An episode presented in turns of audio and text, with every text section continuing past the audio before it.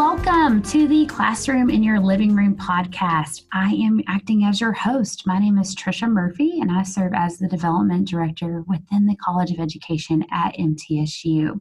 Now, this is a, a, fun opportunity for us to connect with so many of our alumni and friends. And we know that so many of us are finding ourselves at home with children, juggling responsibilities, and yet still wanting to ensure that our students and our, our children are moving forward.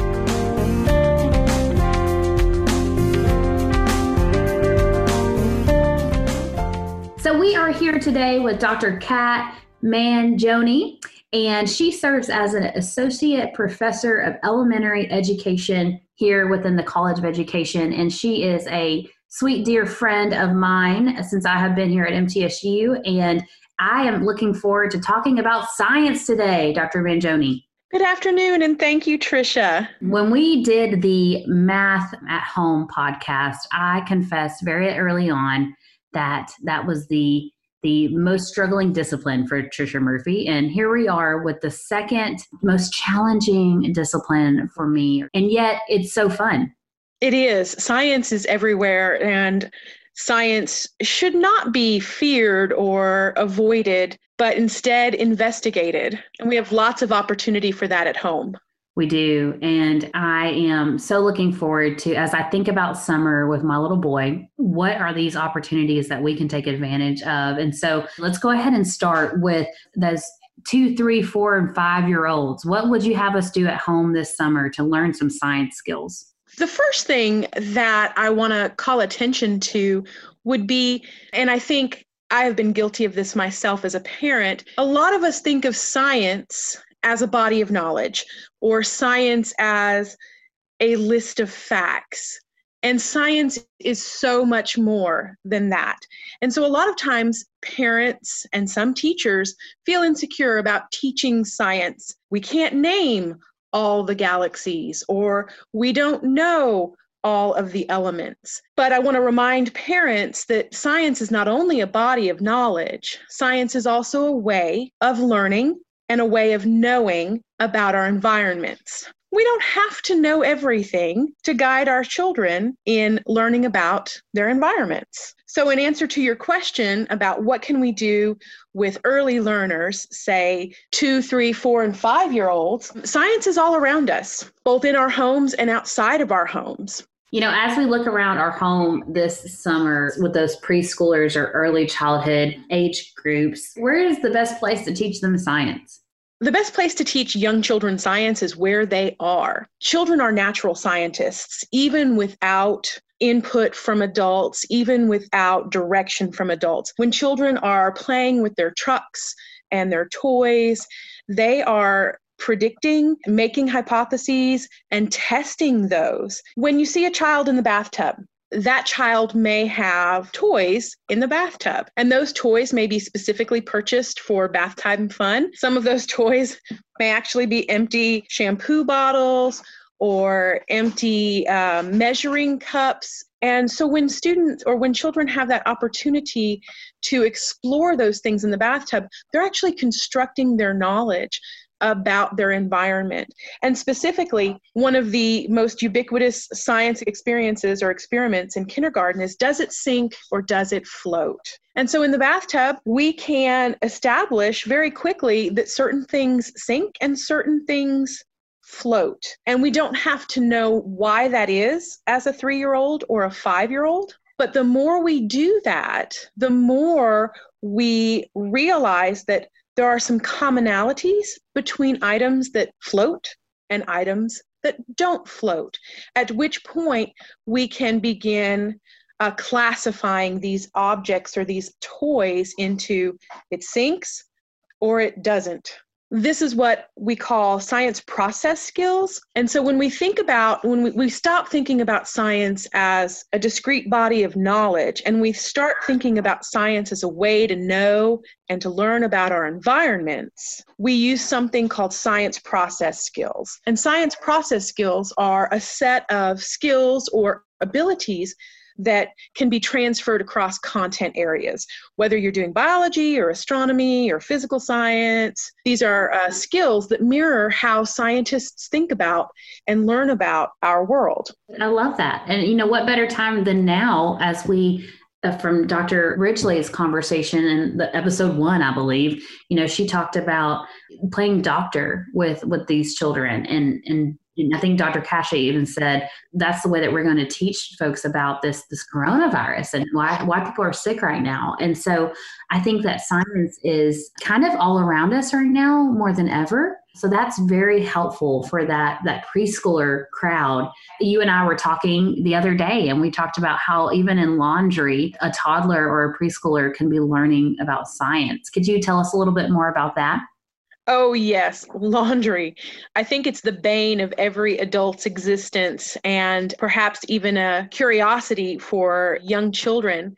But if we go back to those science process skills that I mentioned earlier, as an early childhood educator, we need to have activities that encourage children to use their observation skills their five senses to classify or organize things. So, having an opportunity to sort laundry gives children that grouping ability to classify objects based on a similarity or a difference in their properties.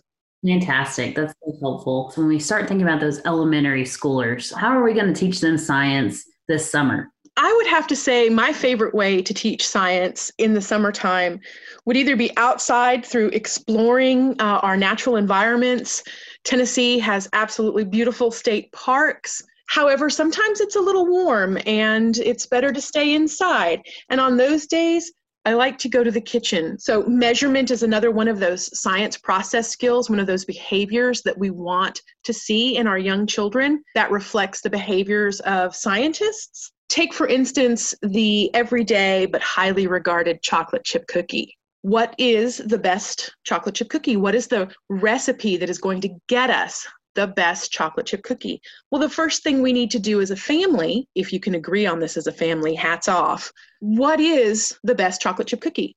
Personally, I prefer a thick, dense, chewy, almost cake like chocolate chip cookie. However, there are other members in my family that prefer a thinner, crispier, browned edge, kind of like a brown butter almost, chocolate chip cookie.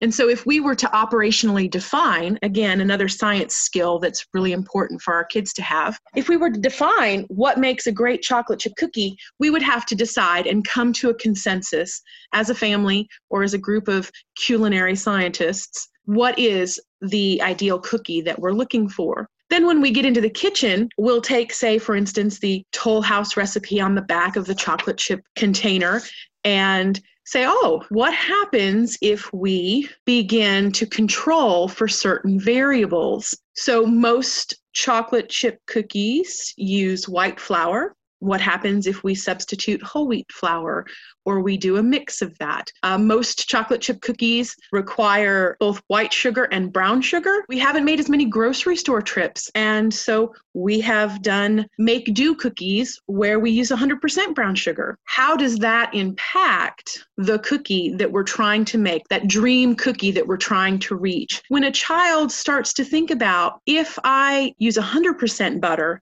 this may happen and then we try it and then we document and that is so important. Then try 100% vegetable shortening. Then try 50-50 what's the difference between those three batches of chocolate chip cookies?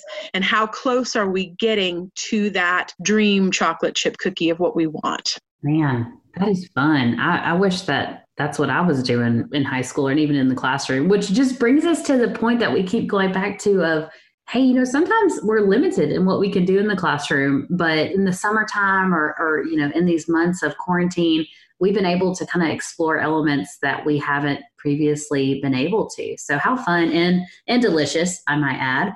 Well, I would love to add that the key here is to document your findings so that you can replicate your results and of course the cookies. So what do you what do you mean when you say document? Does that mean that I'm saying this is what we used, this is how much of it we've used, and this is what it tastes like? That is precisely what I mean. So, if we started with a basic recipe, perhaps the Toll House cookie recipe, did we make it the way it was indicated on the recipe?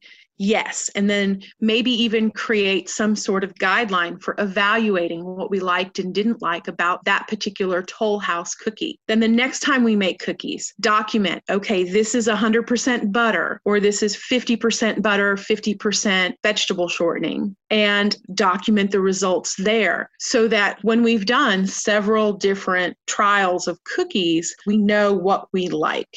Yes, that's right. Well, what about for those middle schoolers? You know, this is where I have seen from observation that the kid isn't necessarily wanting to be very close to you, maybe in the kitchen, or maybe they would rather be doing something far away from the parents around this preteen age. But how can we still incorporate some of that individualism, some of that science experimentation? I would encourage them in whatever they're interested in to pursue that topic. If you have a student or a child that is curious about bugs, my youngest daughter went through a period where she was totally amazed and curious about every type of insect or arachnid that she could lay her hands on. And so we saved every pickle jar, every baby food jar, so that she could collect all of these specimens and draw them and study them. And for a while there, she thought she was going to be an entomologist. If you have a child who is excited about astronomy get them outside. Give them 10 15 minutes to look up at night. There are so many available resources online for star charts and there's apps you can download that will help you know exactly what you're looking at. Is that a star or is that a planet also, you know, I just had a conversation with a friend of mine about an activity regarding hand washing. So her child was adamant that they didn't want to wash their hands as often because they wanted to use germ gel. They felt like germ gel was just as good as hand washing. And that is a great opportunity to encourage a student or a child to find out the answer on their own. So the internet may say X, Y, and Z, but what can we learn at home? So I shared a similar activity that we altered um, in my own science class about hand washing. Hand washing is super important. We learn how to do it as teachers so that we can teach our children. But how can you tell if the germs are still on your hands without a microscope or some sort of way to, to look at that? And the answer is fairly easy. If you have a couple of Ziploc bags and a couple of slices of white bread, and I say white bread, can be handmade or it can be uh, store bought. The different bread molds will show up nicely on the white bread. Take a slice of bread using tongs, place it in a Ziploc bag, and seal it. And we're going to call that our control. No one's touched it with their hands. Then take another piece of bread, handle it, pass it around the family, stick it in a Ziploc bag, mark the Ziploc bag, unwashed hands. Use some Germ-X or some germ gel, pass a, a, third piece of bread around, put it in a Ziploc bag, and label it germ gel. Then go wash your hands singing the alphabet song, using soap and water, pass a sheet or pass a piece of bread around, stick it in a Ziploc bag, and write hand washing on it, and then wait. And in a couple of days, document your findings. I encourage you, if you do do this activity with your children at home, document when you see the first hint of mold on each different piece, because you will notice some of it will mold quicker than others, and some of it will take a very long time to mold. And stick with it, even though it starts to look kind of gross. If you stick with it for like three to five weeks, you will see some impressive mold samples on your bread. Yes. And it doesn't seem right to say fascinated with washing our hands, but we're focusing on it now more than ever. That seems like a great experiment for us to be able to see over time the effects of those germs. I believe so too. It's a it's a good opportunity to have that conversation and also to give us a feeling like we have control over our environments. That hand washing is is truly one of the things that I think we can do to help slow the spread of COVID-19 and to feel like we have some control over things in our own lives. Yes, that's exactly right. Well, as we think even more about those middle schoolers and high schoolers and how we might be able to further help them with their independence as well as their science skills this summer, what's something else that we can do? I think we as parents often want to take care of our kids, and so it's much easier for us to do laundry for our children, especially children with random stains. You know, my kids play outside, so there's always grass stains, or Sam loves to paint, and so there's all sorts of art related stains. But I think it's important to send our children to college knowing how to do their own laundry. And I also think that it's important to know how to eradicate stains from laundry because it saves on our wardrobe. We don't have to go out and buy a new shirt when we ruin it. So, another way to do that that just builds on that toddler classifying and sorting their laundry as a basic process skill, we can encourage our students of a middle school or high school age to find out what best removes different types of stains what can we use? What do we have access to at home? So maybe I can scrub one knee with maybe some sort of abrasive like lava soap. Maybe I can take the other knee and use hydrogen peroxide. Wash as we would usually wash and see which one of these spots seems to be faded the most. So, having your students just kind of brainstorm and do a little bit of research about what is a possibility. I cut myself chopping an onion and there's a little bit of blood on the kitchen towel that I grabbed. How do I remove that? Well, we could try anything in the house. We could use cold water, we could use club soda, we could use isopropyl alcohol, and we could use hydrogen peroxide. Which one works the most effectively? Which one works the quickest? And these are all things that your junior high or middle school student and your high school student can do. And it's learning that will last them forever. I'm fairly certain if they Googled stain removal, they could probably find a table of information that would indicate that perhaps club soda works best on this stain and chalk or baby powder works best on this type of stain.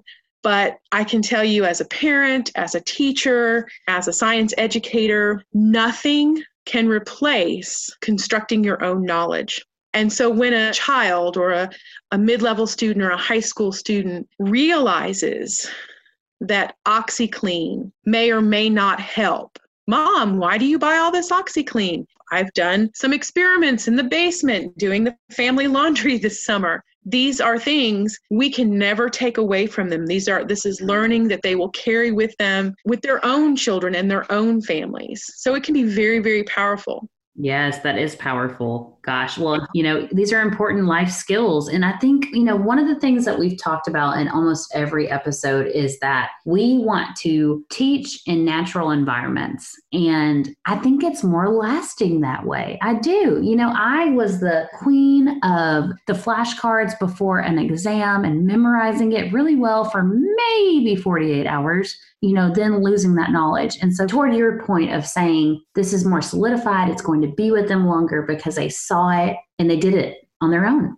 Yes, it's something we can never take from them. They will always have that knowledge and they will reinforce it every time they do laundry. Yes. Well, I think that these are such good tips. You know, what would you say to the parent in our last few minutes here who who maybe is looking at us, Dr. Mangione, and kind of eye rolling about my kid is never going to do never going to get excited about science in the summer. What are some tips that you would say to to really help them engage that that individual? Well, I just want to remind the parent number one, we don't have to know everything as the parent.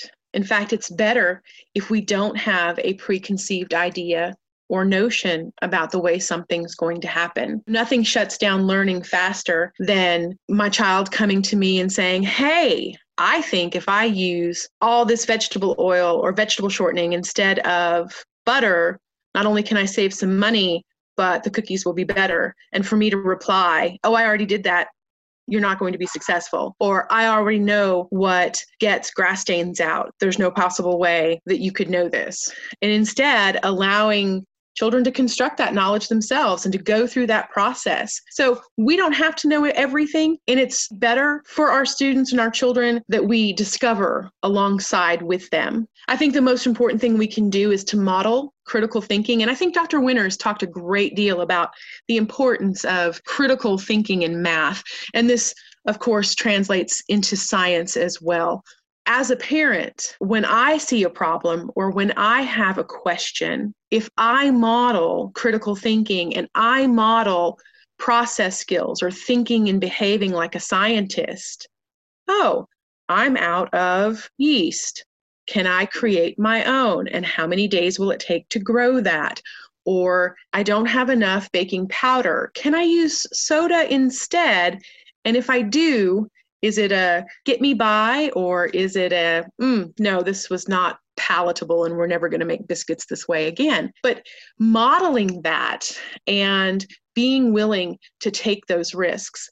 And I think, lastly and most importantly, is to give your child, regardless of their age, space and time to explore what's interesting to them.